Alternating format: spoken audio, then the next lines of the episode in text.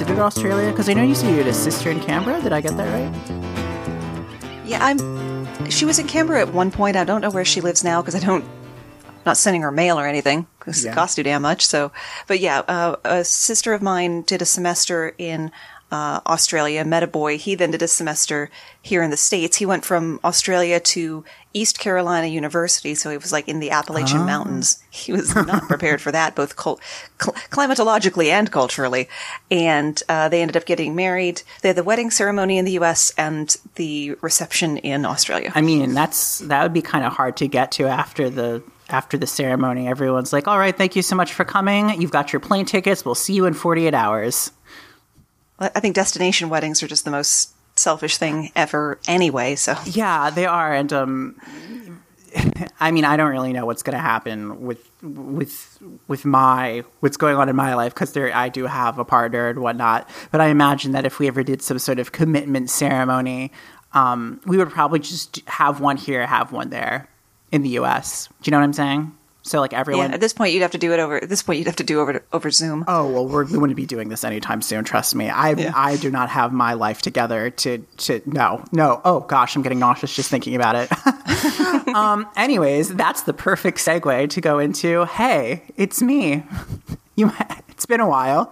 Um. I'm Maxwell, host of Relic, the Lost Treasure podcast, um, and I'm here with Moxie LaBouche of Your Brain on Facts. Hi, thank you for having me on. Yes, um, which up until five minutes for so ago, I actually thought that this was going to be your show, and I was very confused. So um, that's the kind of brain space I'm in these days. But Moxie, thank you so much for coming onto my show. I was telling you this before um, we started recording, but your voice is amazing. And I understand there's a bit of a legacy there with um, when it comes to to recording because you you said your mother was a DJ. Yeah, all the credit for my my voice goes to uh, my mother.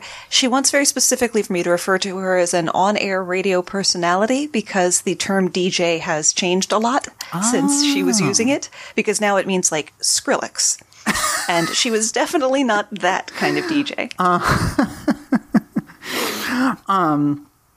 Well, I just have to say your podcast is so professional. I remember um, I was listening to it the last couple of days, uh, and I just kept thinking, oh, she wants me to go on this show. I, it's so professional, and I'm such like I'm like an audio goblin who just like talks out of his butt. This is gonna be I'm gonna ruin this show. And then so I was so relieved when I when I realized again ten minutes ago that we were actually doing my show. That's very embarrassing to Yeah, admit a that- recording, but I'm doing it because you know what? I'm if anything transparent. Well, see, it could have been a disaster, but luckily we're such huge nerds, you and I, that it really doesn't matter. We could be doing no show at all. We're just like, yes, tell me about this library that burned down. And because I didn't know Ivan the Terrible had a remarkable library, so I'm, I actually didn't really read the script you sent over because I want to like be surprised. I want, I want to hear you tell me about it. Well, E, that's I'm glad that you brought that up just now because it it's a beautiful segue into what we're actually doing today. So I know it's been a while since I've done Relic. Um, taken a break for tons of reasons, mostly because I just with what's all all that's going on in the world right now, I just felt like it might not be appropriate um, to do. Um, to do uh, episodes in the heat of the moment because I think it would distract. You, you know, we've got so much brain space we keep for um, uh, internet things like podcasts and social media, and I wanted if I could just sort of take a you know kind of step back and let give people the space to talk about things that were more in the more um, needed and relevant right now. I kind of wanted to do that, and also just for my own my own being out of spoons because of so many reasons. But um, I think that something like this, which is so timely because we're talking about the loss of knowledge and, you know, the deliberate destruction of knowledge in many cases. Um, it's it does feel appropriate to discuss this, you know, right now, not to bum everyone out. Um, so we are talking about lost libraries. Now, I've done lost books um, before on this podcast, but there's just so much content out there when it comes to missing literature and turns out missing repositories of literature. So, uh, we're going to talk a little bit today about some of the more famous, mysterious lost libraries. And it certainly isn't going to be the last time that this topic is touched upon on Relic. But, Moxie, why don't we discuss arguably the most famous lost library? Because there's a lot of misconception about this, um, as I understand it. And it's definitely one of those topics that you think you know the story, but it turns out that it's a lot more complicated. And I believe that would be the Library of Alexandria. Yes? Yeah, it's if you're a book nerd, it probably still stings just knowing that in you know the BC a library that large was burned. It still hurts your heart just thinking about it. That and the library that sank into the sand on Avatar The Last Airbender. Kind of 50 50 shot on that one. Oh, yeah.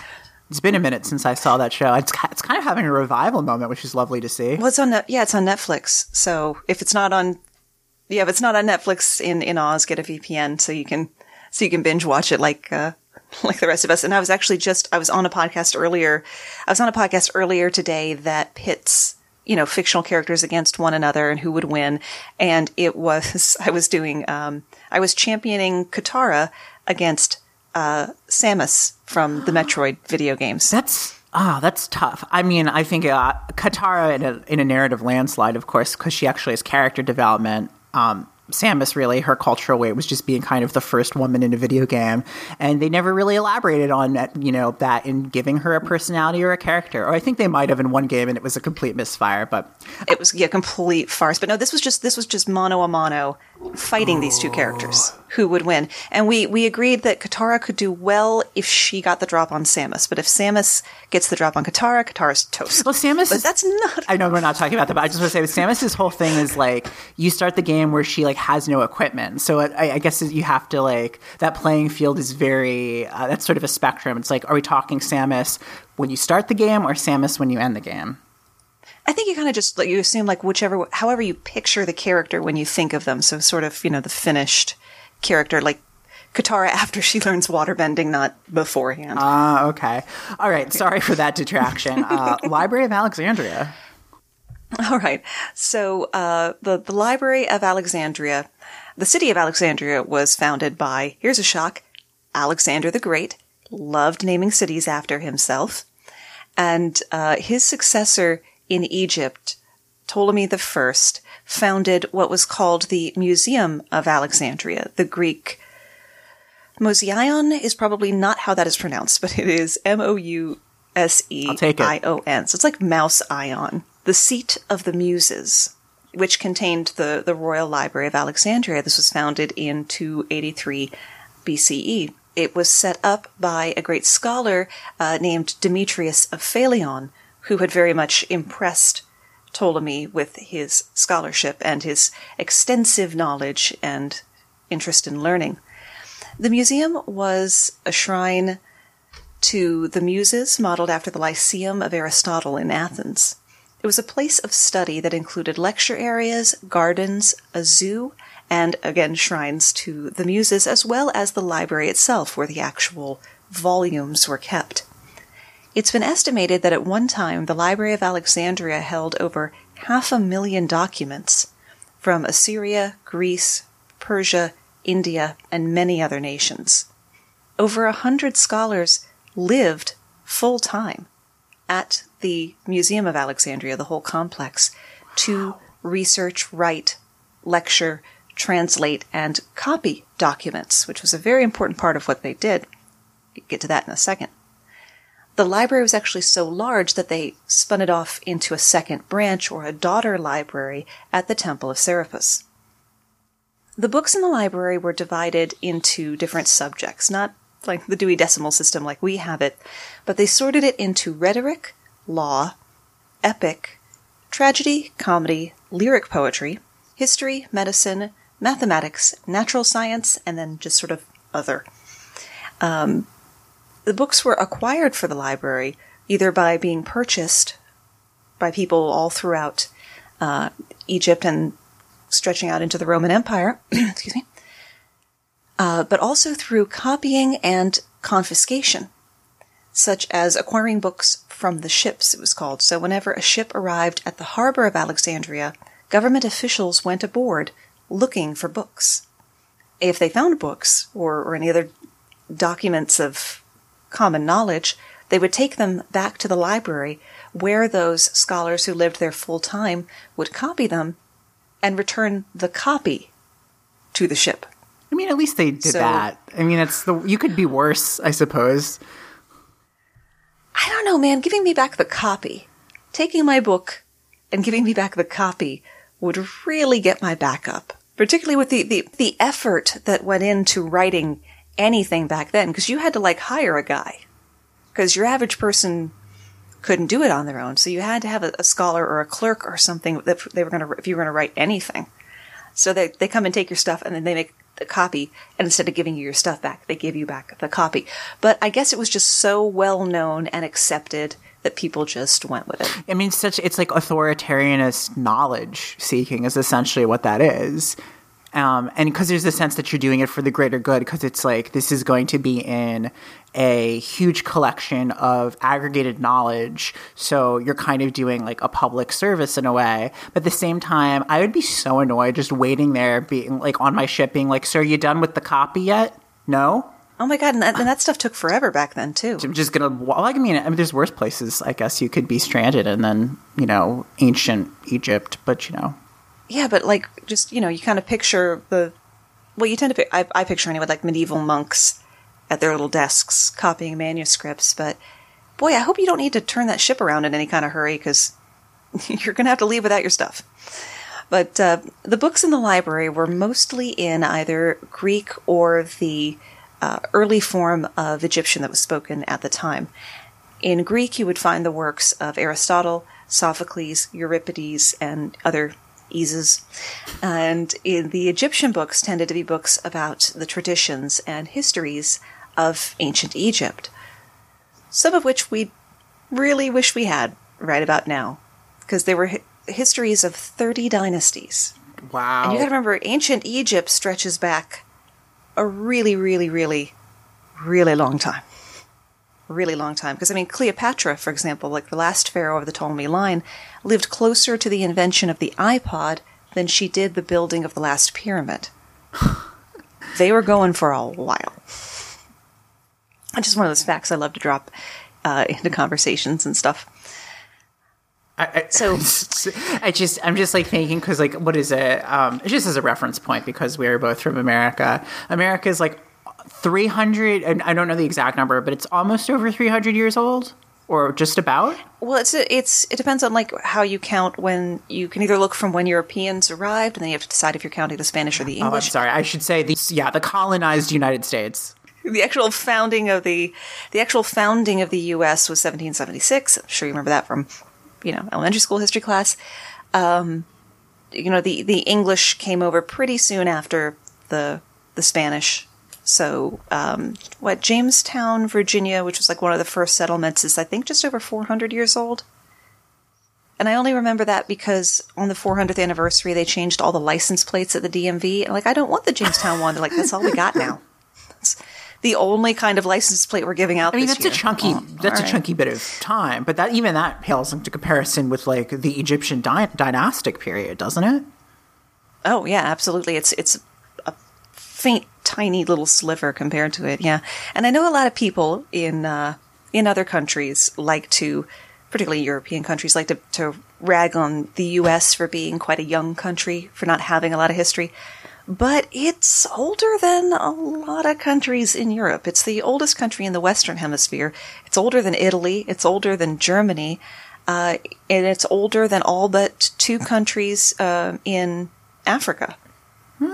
So Okay. you know, sorry, sorry, lazy, sorry, lazy British stand-up comedians. You're going to need some more, some more material. Oh, I'm sure that. Do you think anyone's starved for material right now when it comes to the U.S.? Anyways, we're going to get to a whole other kettle of fish if we go down that path. Let's keep talking about some books. No, I was I was recording with a very nice fellow out of Southampton uh, a couple of days ago, and we just agreed. Um, I won't judge him by Boris Johnson if if he doesn't judge us by you know who, because we don't actually say his name out loud. We use the we use the anagram Lord Dampnut. But speaking of people who would rather would burn books rather than read them, um, I'm trying to remember that line from Indiana Jones and the Last Crusade. The Library of Alexandria, this amazing repository, this great wealth of knowledge, was destroyed not once, but twice. Just twice. The first person that we're going to blame for this was none other than Julius Caesar. In 48 BCE, Caesar was pursuing Pompey into Egypt when he was cut off by an Egyptian fleet at Alexandria. Badly outnumbered and in enemy territory, he ordered the ships in the harbor to be set on fire. The fire spread to the docks and spread to the city, where it caught the library. Uh, Caesar wrote that the starting of the fire in the harbor, he wrote of starting the fire in the harbor, but neglected to mention that he also burned down the library. Uh, such an omission proved very little since he was not in the habit of including unflattering facts when writing his own history. He really left those part out, parts out on the whole. Um, but he had some fairly vocal detractors who were more than happy to let people know that, oh yeah, that library that burned down, that was Caesar. The second destruction of the library, because I, I, guess he didn't get it all the way to the ground. I mean, I've had two house fires and it's still standing. What? Well, it, it, it twice had to be torn down to the studs and sort of rebuilt up from there. It's a 100, uh, 170 year old house, so it's, it's seen some stuff. The first fire we think was caused by a 15 year old Himalayan cat who decided that she wanted to be where the oil lamp was. So the oil lamp went onto the floor. The second fire I know was caused by a bolt of lightning because after it struck the house, it dissipated out through the ground to where I was standing with my hand on a wire fence. And sat my ass into the mud. So if I ever lose track of where we are in a conversation or try to tell you something you told me five minutes ago, Oh, wow. that's why. Some of the files are Jeez. 404. Oh, that's that's insane. Oh, God, I'm glad you're still with us. Obviously. Yeah. Uh, Yeah, I didn't even get any superpowers. Kind of a bummer. Jeez.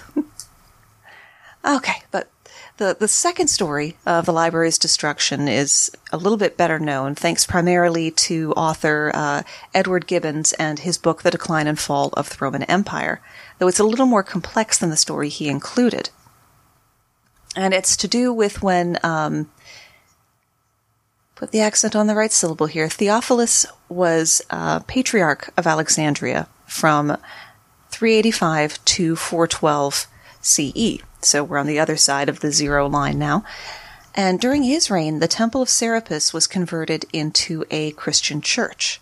So it's likely that any documents stored in, so this was the branch of the Library of Alexandria, and so any, you know, heathen, heretical, non Christian documents that might have been inside when it was converted were probably just hauled out back and burned. The Temple of Serapis was estimated to hold about 10% the volume of the Library of Alexandria, which is still a huge, huge, huge amount of volumes. And after Theophilus' death, his nephew Cyril became patriarch. Shortly after that transition, riots broke out when uh, Hierax, a Christian monk, was killed by order of Orestes, the city prefect. Now, Orestes was said to be under the influence of Hypatia, a female philosopher and daughter of the last member of the Library of Alexandria, because of course it had to be a woman's fault. Sorry, not not bitter with the way history is written or anything. Um, although it should be noted that some consider Hypatia herself to have been the last head librarian of the Library of Alexandria. And if you ever want to hear like a, a clearer recounting of more modern um, histories, I cannot highly enough recommend the podcast "You're Wrong About," which gives you the f- which gives you the full story of the big headlines of the 80s and 90s that you think you know, and it turns out, oh, it wasn't all to blame on that woman who was on the front of the tabloids for six months. Like ev- even stories I thought I understood pretty well, I'm like, wow, this is actually complex and much worse than I realized. But anyway, so you're wrong about a real favorite of mine. So the city of Alexandria was known for some pretty volatile and violent politics. And it was kind of a melting pot city because you had Christians, Jews, and various, uh, you know, pagan and just other religions living together in this city.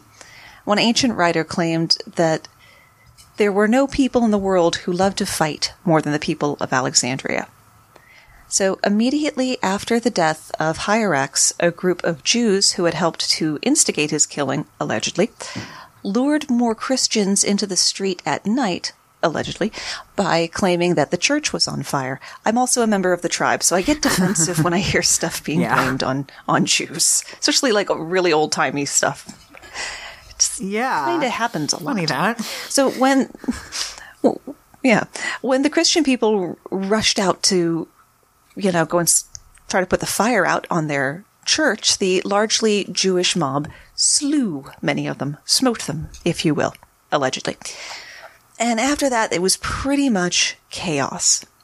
As Christians retaliated against both the Jews and people of, you know, what you might call pagan religions, including, you know, the inherent religions of the re- of the region, and one person who got caught up in that was Yeah. Hypatia.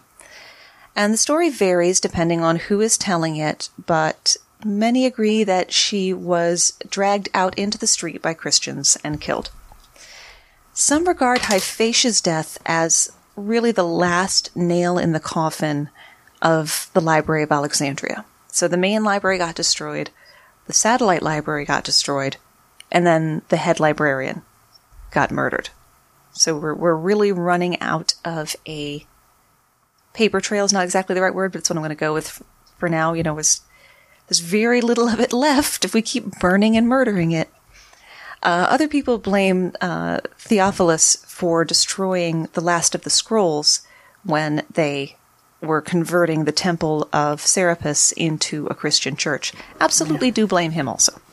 And then, uh, you know, through time, the events have gotten twisted and conflated and switched around, and some people aren't as sure of how it happened at all. And then, because there's not enough blame to go around, some people blame the Muslim uh, Caliph Omar. In 680 CE, uh, Muslims took over the city of Alexandria. Upon learning that a great library containing all the knowledge of the world was located there, Caliph Omar supposedly, well, his general asked him for instructions, what he should do about this, this great library, and the Caliph was quoted as saying that whatever's in the library will either contradict the Quran, in which case it is heresy, or it will agree with it, in which case I don't- superfluous. I'm sorry. I just find that hard to believe, knowing the ancient Islamic world and how much like science came out came out of that, and how you know those scientists were devout believers in you know Islam. I just, I just, I don't know. My gut instinct feels like that's like propaganda. It, it, it very well could be. We've already blamed women and Jews, so why not throw the Muslims under the bus? I mean, I can, if but I think on the other hand, I can see it. I don't know. I don't know. That that doesn't. sit- But it doesn't sit right with me. It just doesn't seem like. I just have a hard time believing that just knowing like the ancient Islamic world. Granted, I mean, because I feel like Islamic extremism, as we know it, is kind of a fairly modern phenomena. And that kind of school of thinking is actually relatively modern. Not to say that there haven't been religious zealots throughout history, and I could be totally wrong about this. I mean, I don't actually know a lot about um, the history of Islam, but I just feel like if they're like all the knowledge of the world is here, their first thought would be like, okay, well, we got to protect it, or we got to basically take ownership of it, or something.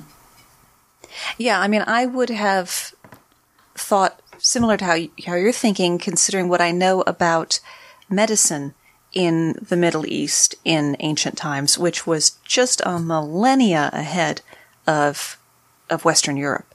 And the Dark Ages would have gone really, really differently if there had been some Muslim doctors in England, France, Spain, and, and Germany. You know, things things would not have gone quite as badly as they did, I think, because they just they understood how things worked. Yeah. And it was not as much about, well, tie some wolfsbane to it uh, and turn counterclockwise under the new moon. And if that doesn't work, uh, tie a half dead bat around your waist. And by the time it is all the way dead, you'll be cured. Which is, I'm not really making up. I've got part of it wrong, but that's basically a cure for something back in the day, which is tie, to tie a bat to yourself. And by the time it dies, you'll be cured.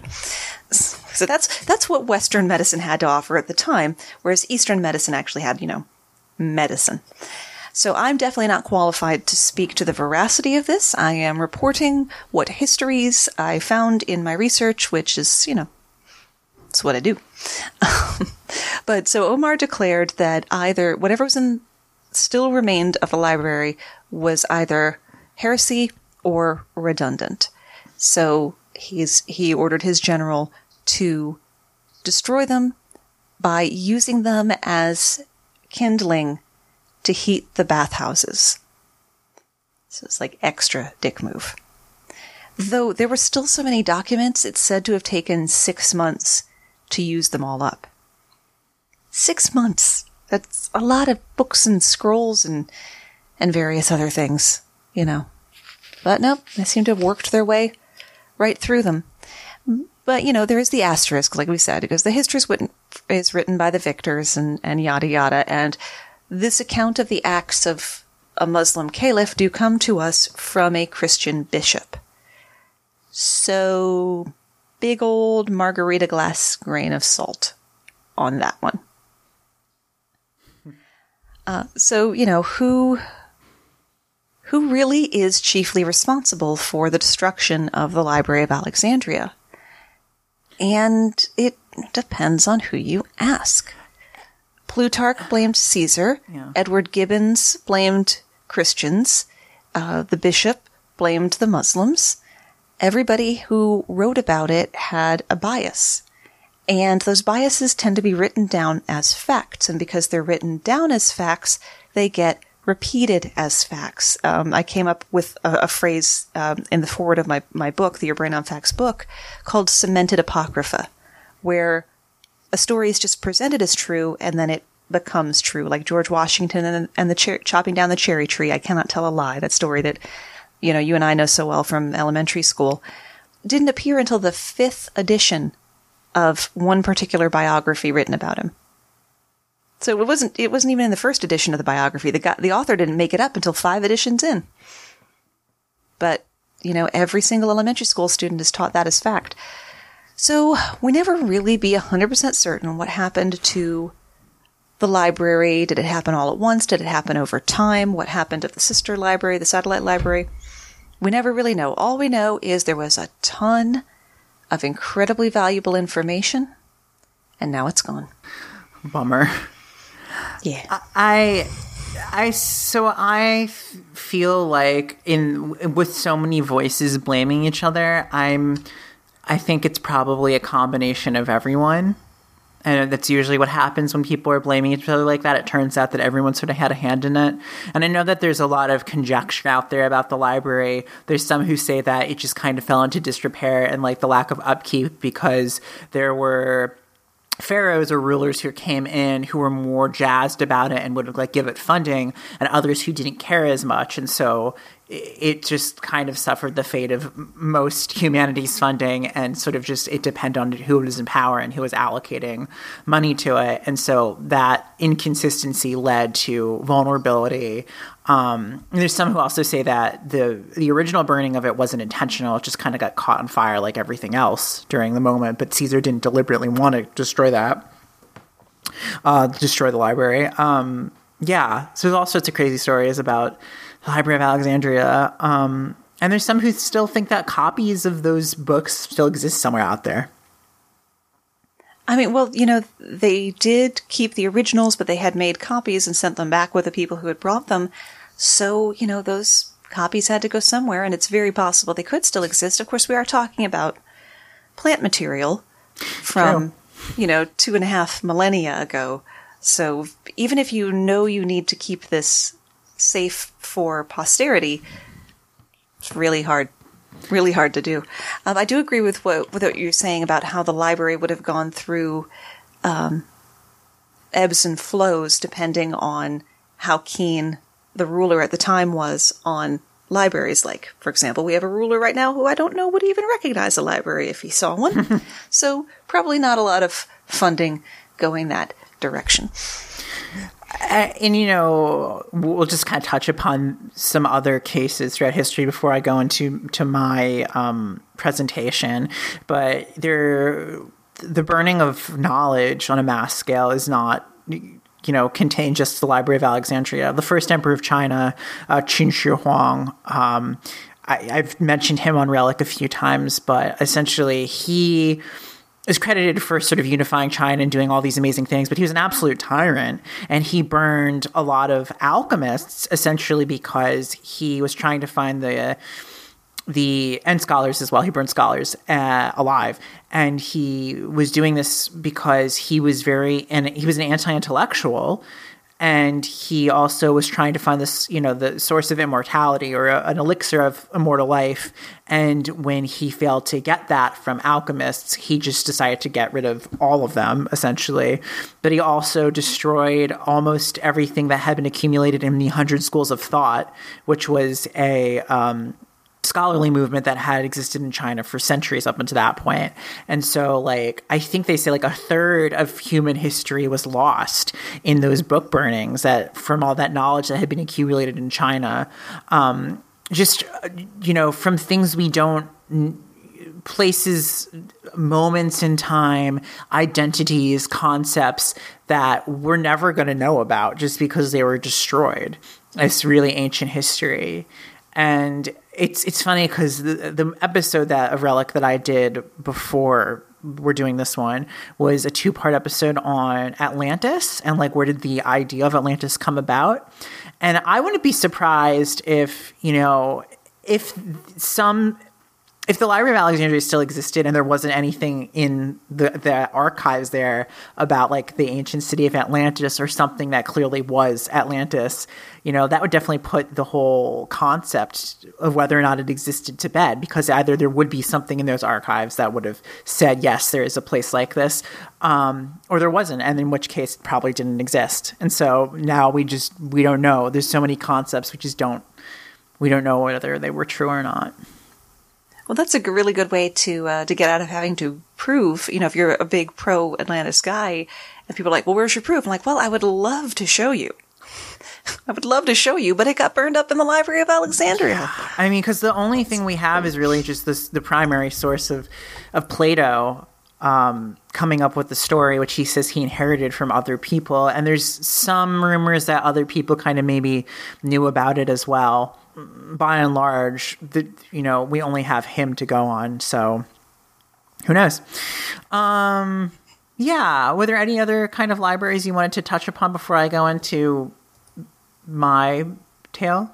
Oh no, I absolutely want to hear about uh, about Ivan's library because if nothing else, I have had the uh, the epic rap battle of Ivan the Terrible versus uh, Alexander the Great in my head since yesterday. And uh, yeah, you. well, so you're gonna as we go into this, we're gonna see that a lot of things kind of come full circle. Because uh, just when I had said, well, maybe some materials from the Library of Alexandria still exist, well, turns out there's a chance that they might.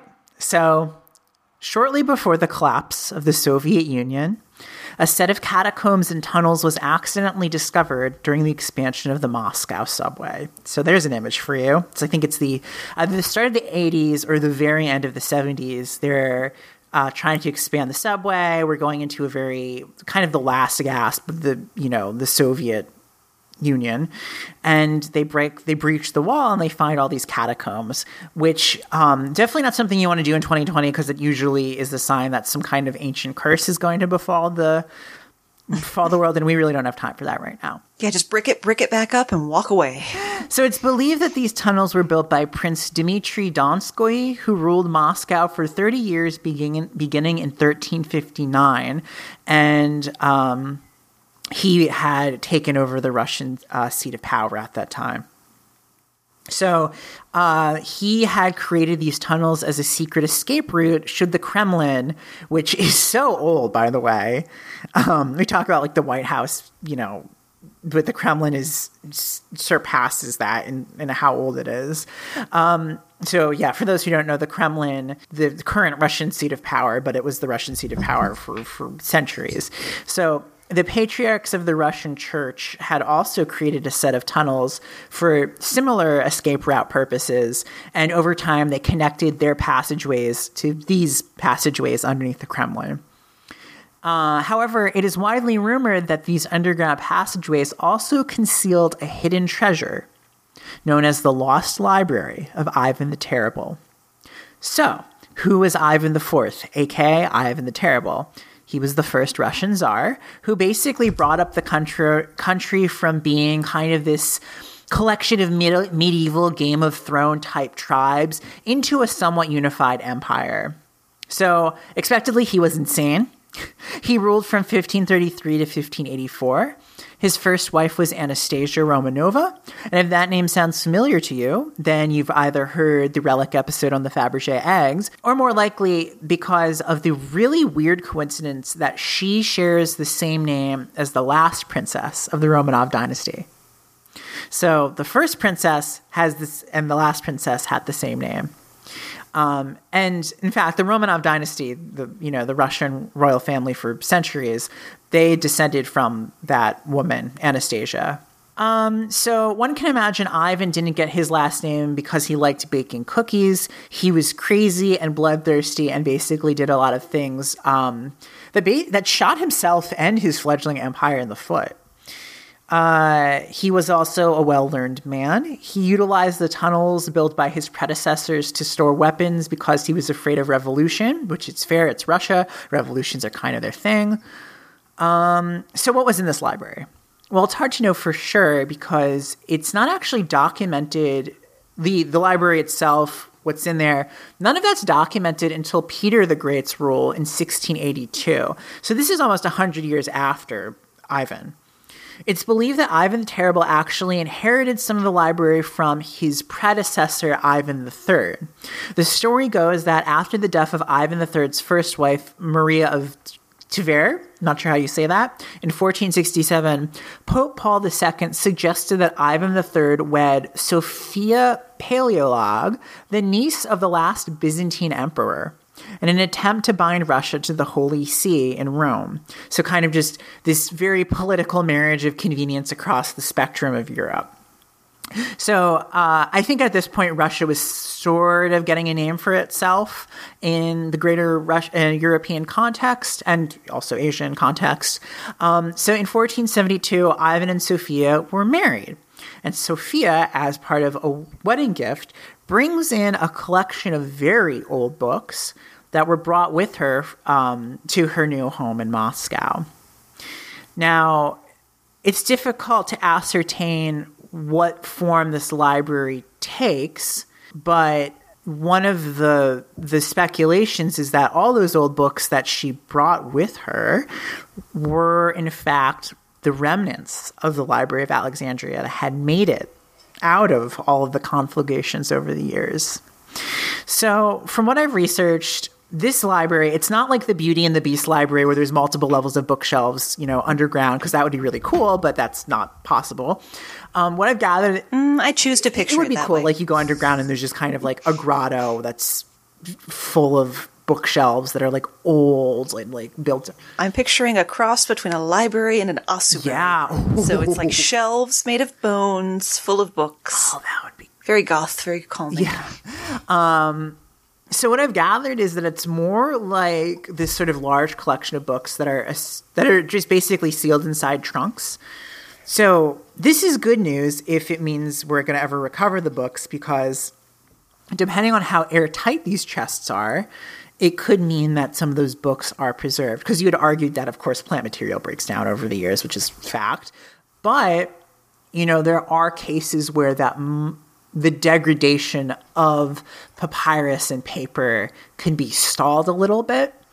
Um, I don't know what those conditions are because I'm not a scientist, but you know, if you have, I'm going to just assume that a book in an airtight chest is probably going to last longer than a book that's on just the shelf exposed to the elements, but I might be wrong. So in 1518, the Greek scholar Michael, uh, sorry, Mikhail Tripolis, also known as Maxim or Maximus the Greek, was summoned to Russia on the orders of Moscow Grand Prince Vasily III, the son of Ivan III. He was called to translate the Greek text there, uh, which included this library.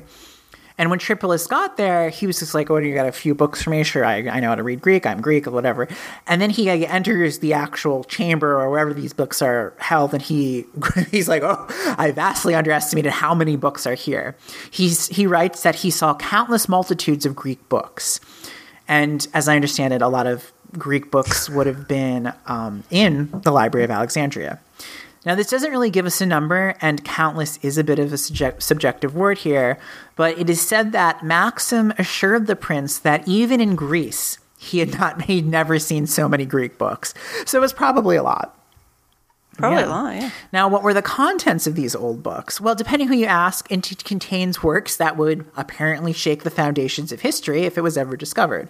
Um, so, you know, as I mentioned, there's theory that a lot of these books are Greek, Latin, and Egyptian tomes from um, not just the Library of uh, Alexandria, but the Library of Constantinople as well and second century Chinese texts and manuscripts from Ivan IV's own era.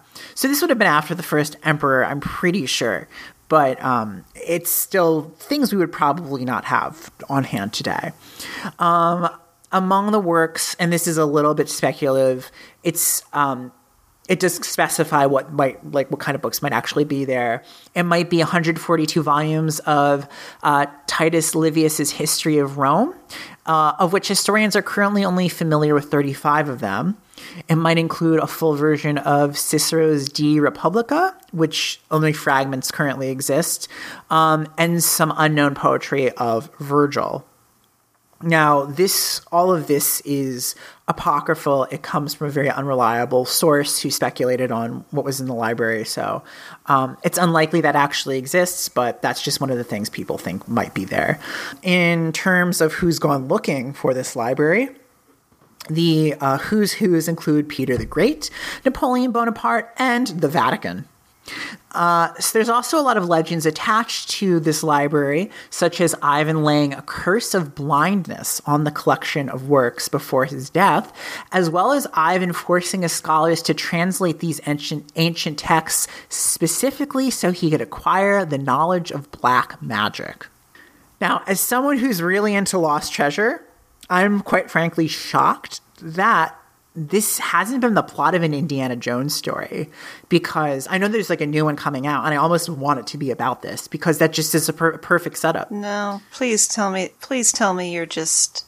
Come on, man. After the Kingdom of the Crystal Skull, somebody thinks it's a good idea to try again. I mean, you're going to get me on a very long tangent, but I, my short answer is yes.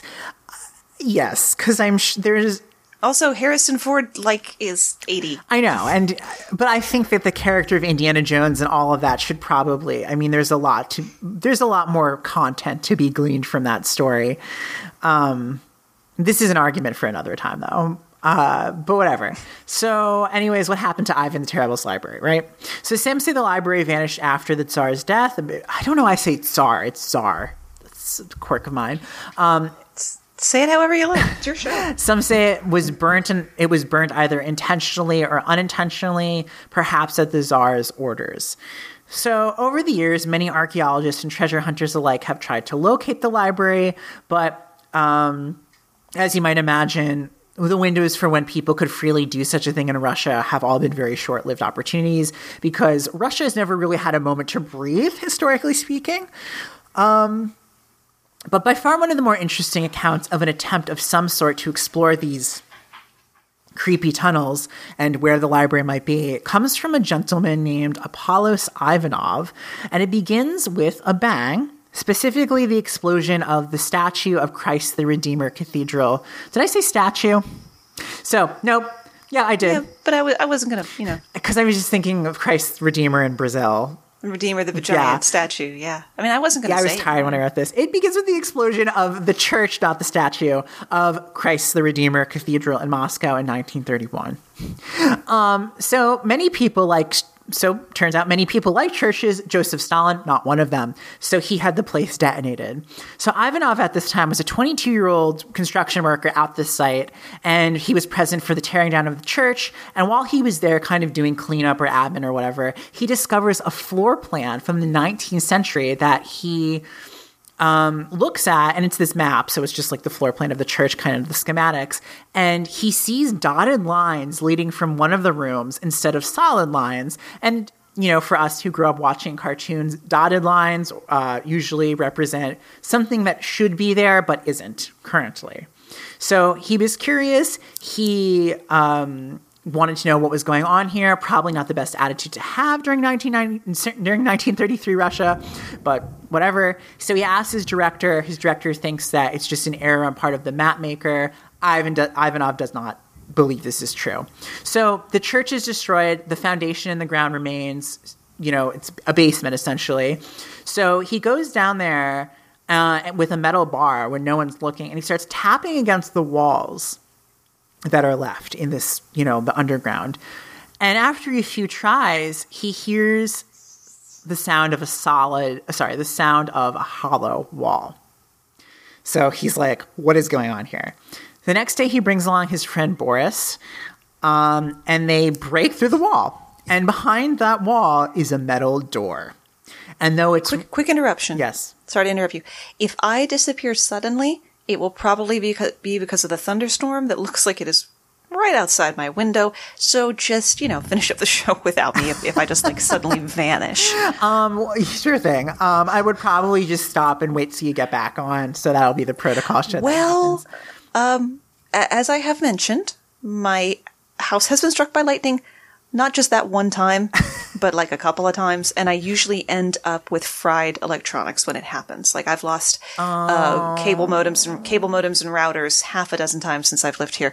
So if if I disappear, just assume I'm dead. I thought you were going to say if I disappear, it's because Vladimir Putin didn't want me to know about the um the mysterious Russian door. No, he'd he'd go after you. I think you're closer.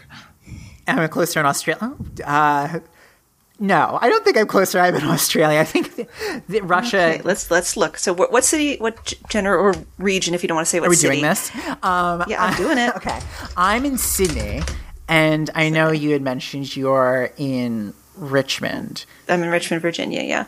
So Oh, so we're, we're saying relative to Moscow, relative to Russia as a country. 'cause then Moscow. Moscow. I'm assuming Putin's in. Moscow. Okay. Well, it's it's a 19 hour flight. It doesn't know how many miles, but we'll we'll go with flight times. We're doing this, guys. I don't care about the lost Yeah. library. I care about being right. Or what do you have?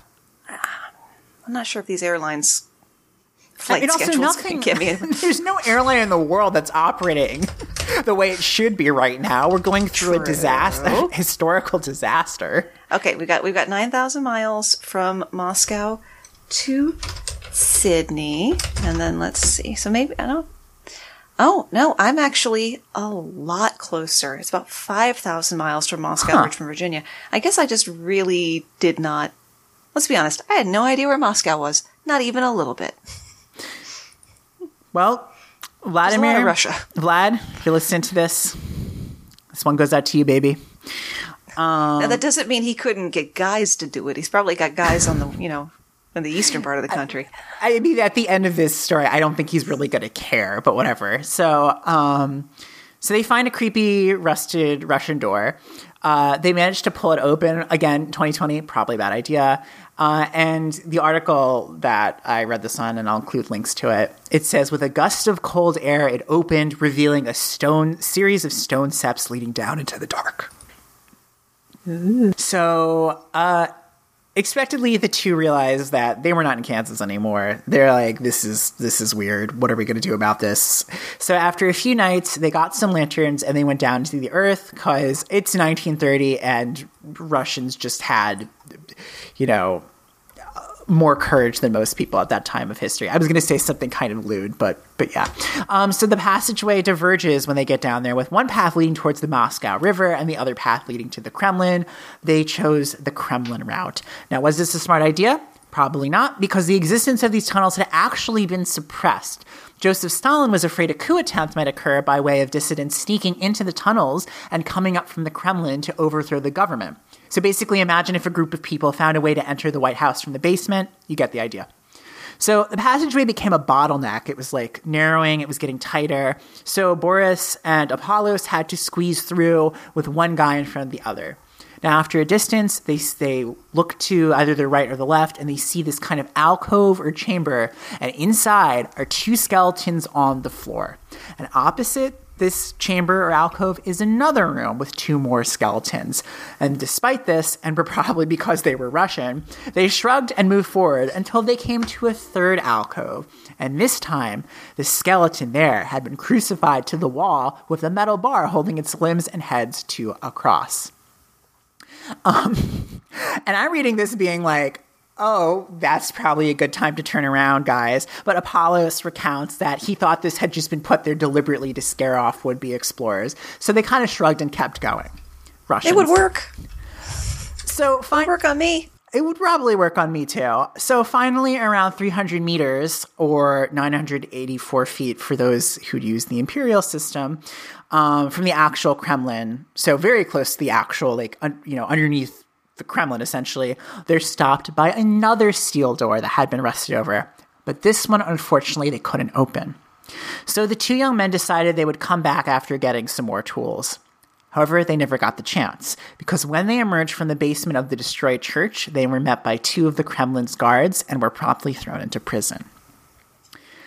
Ivanov's boss intervened and was able to plead for the guards to let them go. And when uh, Ivanov and his friend were released, they basically threatened them with death if they ever uttered a word about what they found down there.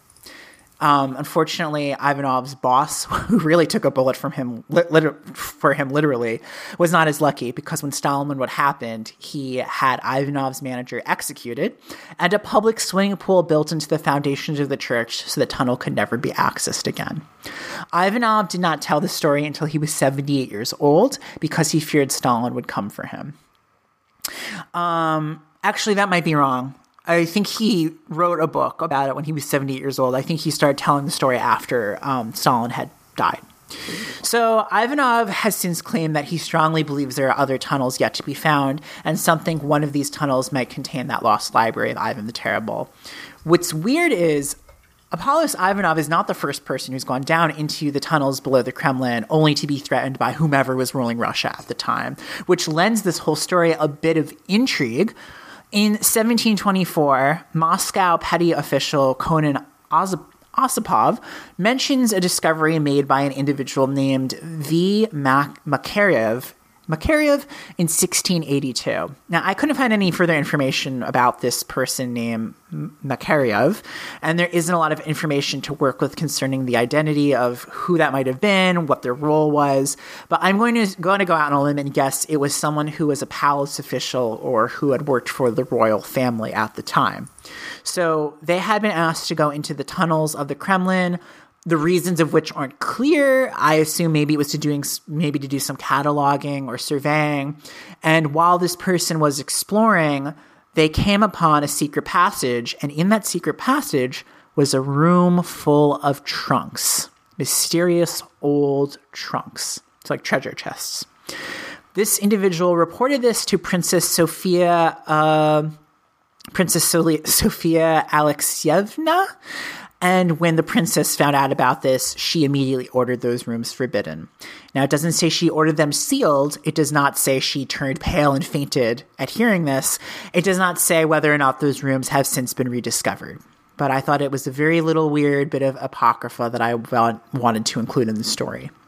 So, in conclusion, the general consensus is that the library was destroyed by a Polish invasion shortly after Ivan IV's death, or the scholar Maximus the Greek exaggerated and made up a story about something that just does not exist.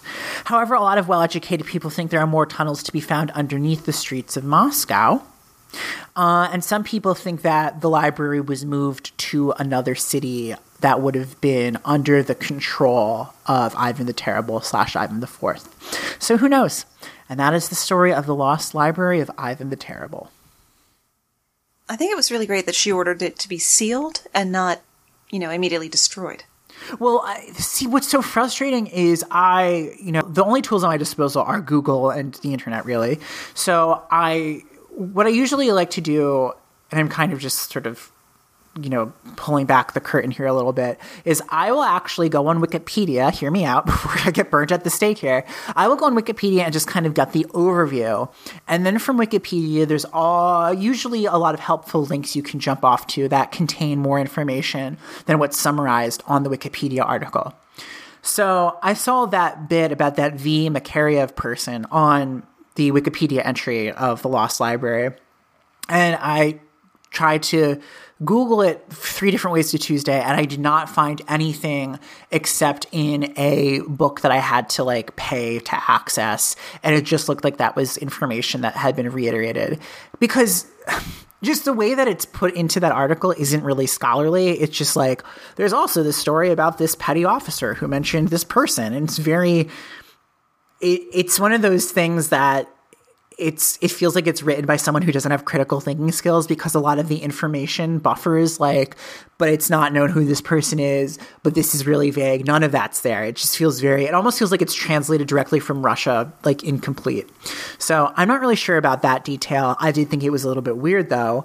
Um, and I'm also not sure if it's just a story that kind of adds to the mystery of like what's ever in those books is clearly not something that should be accessed because of black magic or who knows.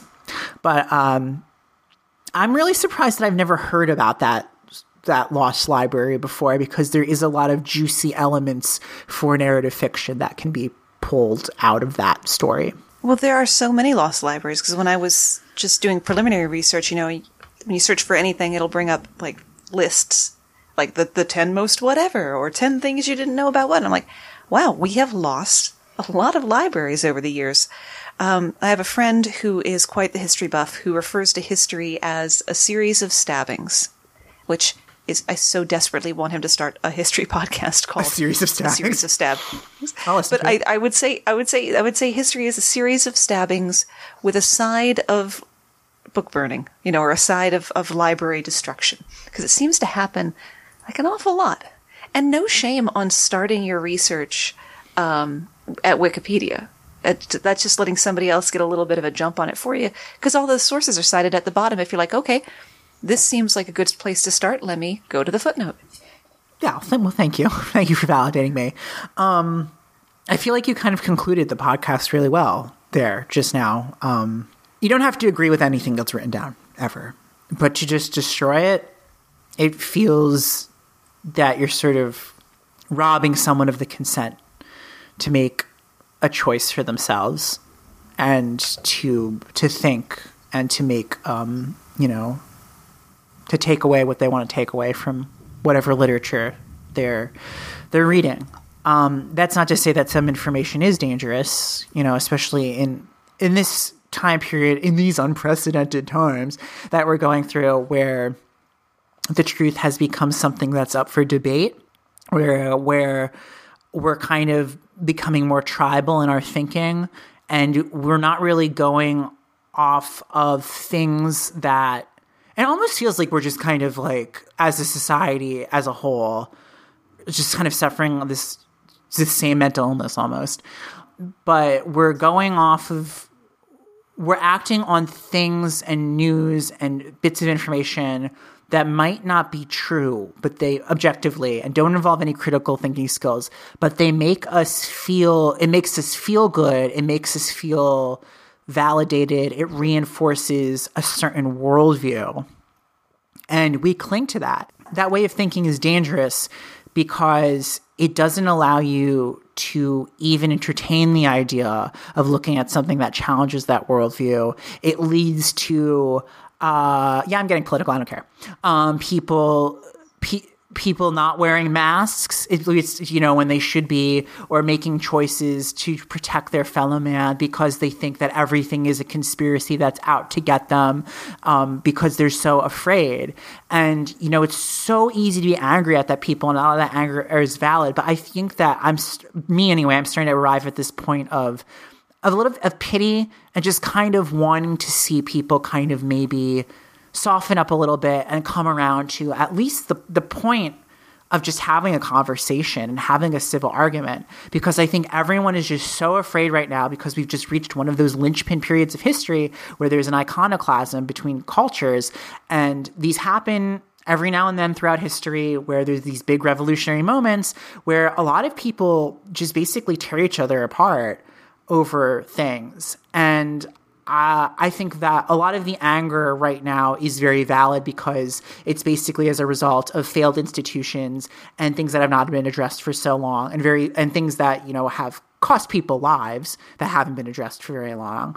But um, I think to circle back, when we feel like the the right thing to do is to burn knowledge that we don't agree with, you know, you know, as they say, where you burn books, soon you shall burn people. So.